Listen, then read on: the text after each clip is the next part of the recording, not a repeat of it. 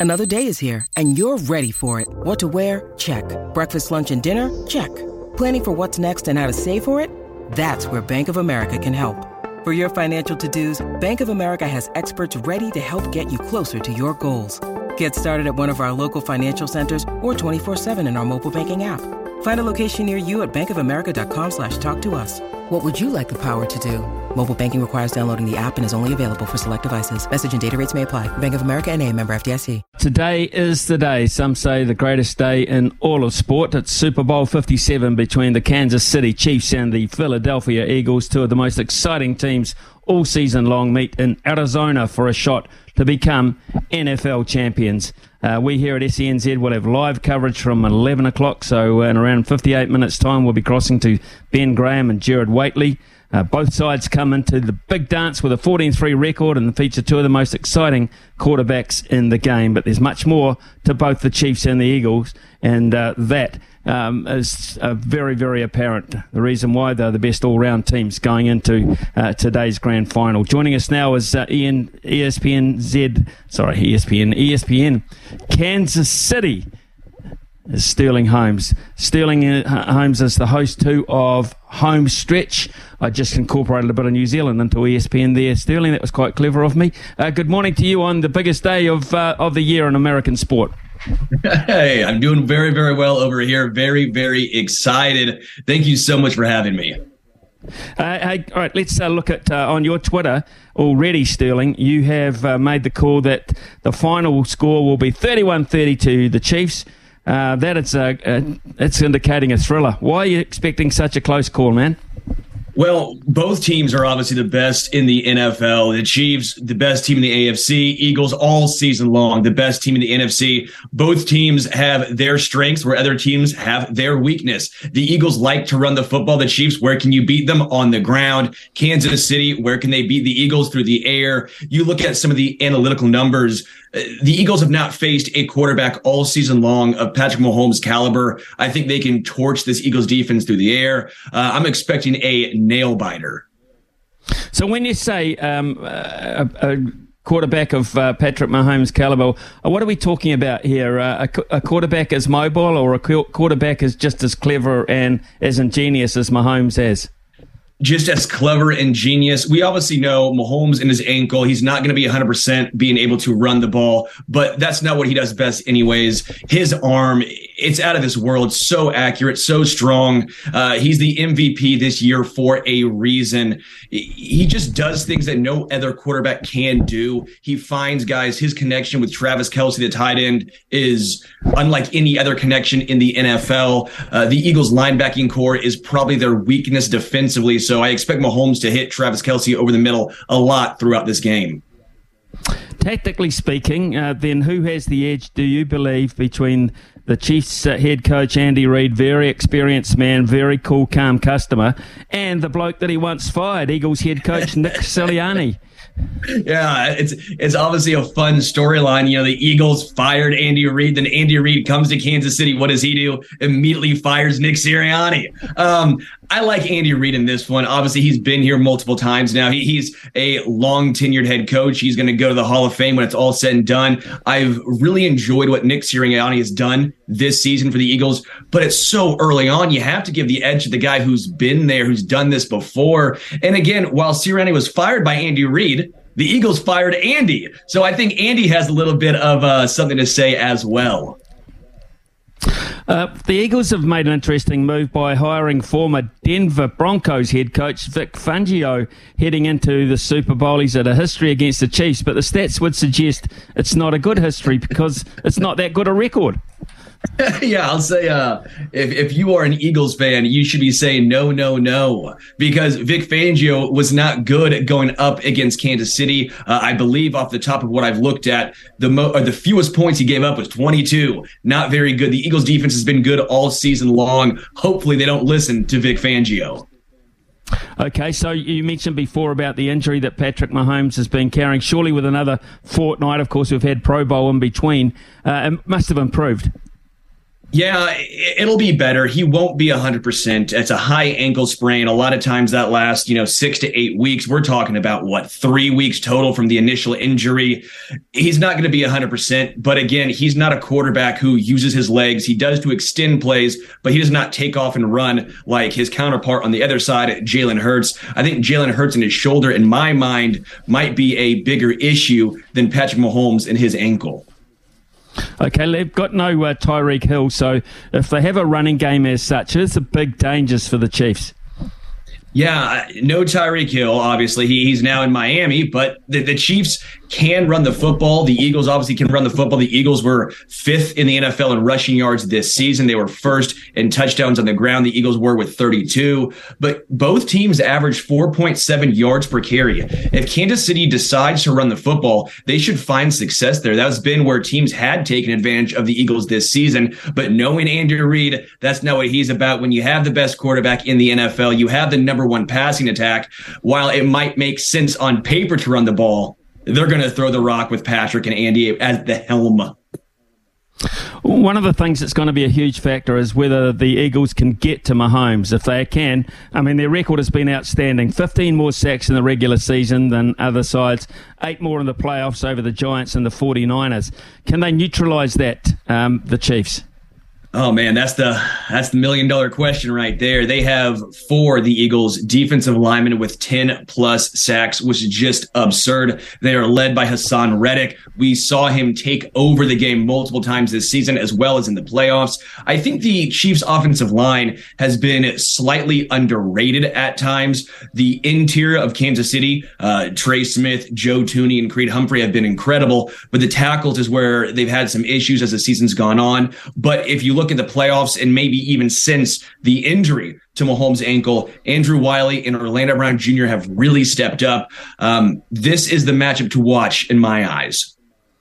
Uh, I'll get on to the, the, the brothers that are playing against each other, Travis and Jason Kelce, very shortly, um, if I can. But uh, the fact of the matter is, if uh, the Chiefs get up, it will be likely because uh, the combination between Mahomes and Travis Kelce has been effective. Yeah, that's 100% correct. I think that is the matchup, or should, I didn't say matchup to watch, but the connection offensively for Kansas City to, to monitor because Travis Kelce is the best tight end in football. He's the same age as future Hall of Famer Rob Gronkowski, but Kelce seemingly is getting better and better each and every season he is Mahomes' safety blanket. When plays break down, who does he look to? That is Travis Kelce. So when we see pressure on Mahomes, look for Travis Kelce to be the guy that steps up and gets open. It's uh, all great sporting events uh, have a bit of romance about them. If you dig deep enough, you'll find something. But very much to the fore has been the story of the brothers this week. Of course, Travis for the Chiefs, Jason uh, for the Eagles. Uh, it's been big, hasn't it? Yeah, it's been just an incredible story. They're getting their mom, their dad involved. Uh, there was that whole story where they're trying to get the mom, Mrs. Kelce, to flip the coin, the coin flip before the game. Uh, there's everything about this is it's wild. I mean, imagine growing up with your brother or a family member, your cousin, if, even if you don't have a sibling, and imagine you going to the NFL and then on the biggest stage, you're playing against them. And not only that, you're two of the major factors in this game. We're not talking about two guys who don't play. We're talking about the X factor offensively outside of Mahomes for the Chiefs, and then one of the two best centers in the NFL in Jason Kelce. It's an amazing mm. storyline. It is an amazing storyline. Uh, we haven't really touched too much on the key components for the Philadelphia Eagles on offense, of course, and that is all about Jalen Hurts, who has uh, been phenomenal this year, uh, passing and running, fully fit. He's very mobile, constant threat here for the defense of the Chiefs. Yeah, and this is where he really is is the game changer for the Eagles because he is so mobile. He sometimes holds onto the ball too long, Jalen Hurts, and he can get sacked because he's trying to make a play. But also when he does that, if you don't get him, he will make a play. I'm intrigued to see if Kansas City tries to put a QB spy on him with Willie Gay Jr. or potentially Bryan Cook.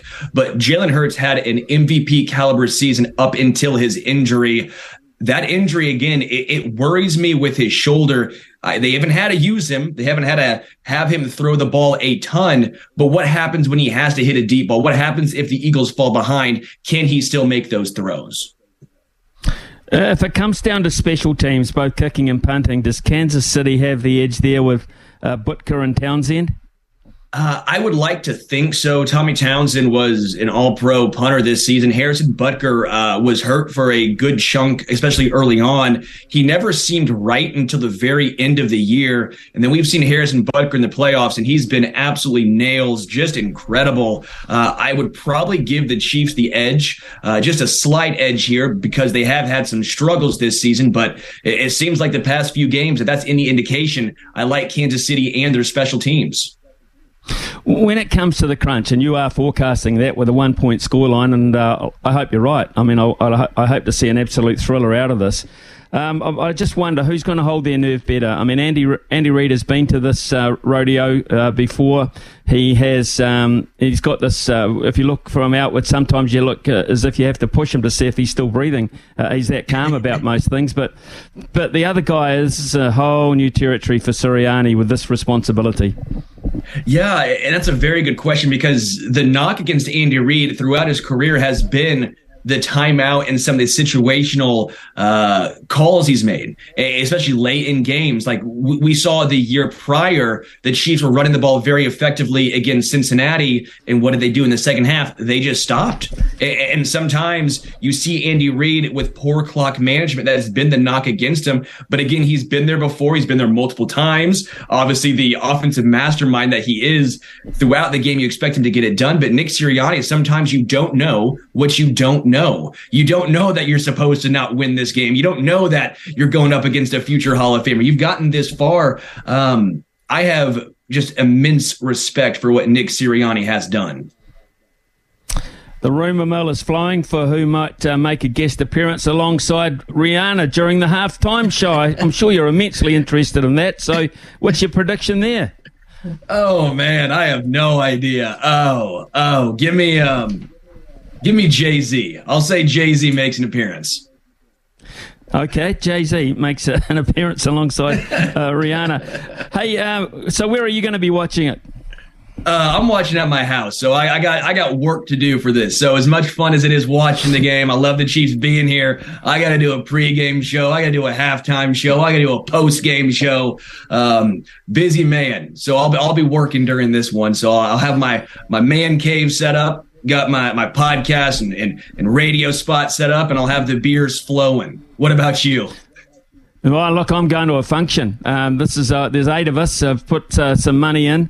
Um, we've taken a, uh, two teams right from the start of the competition, and two teams, and at the end, uh, two guys are facing off against each other with a little bit of a jackpot. But we've got some uh, we've got some entertainment and some, of course, we've got some refreshment as well. So um, we're looking to make that a real tradition, and that's that's. I mean, we won't be the only ones. There'll be a lot of people in New Zealand with their with their eyes on this massive event. Uh, what's your go-to snack? I need to know. What's your go-to snack?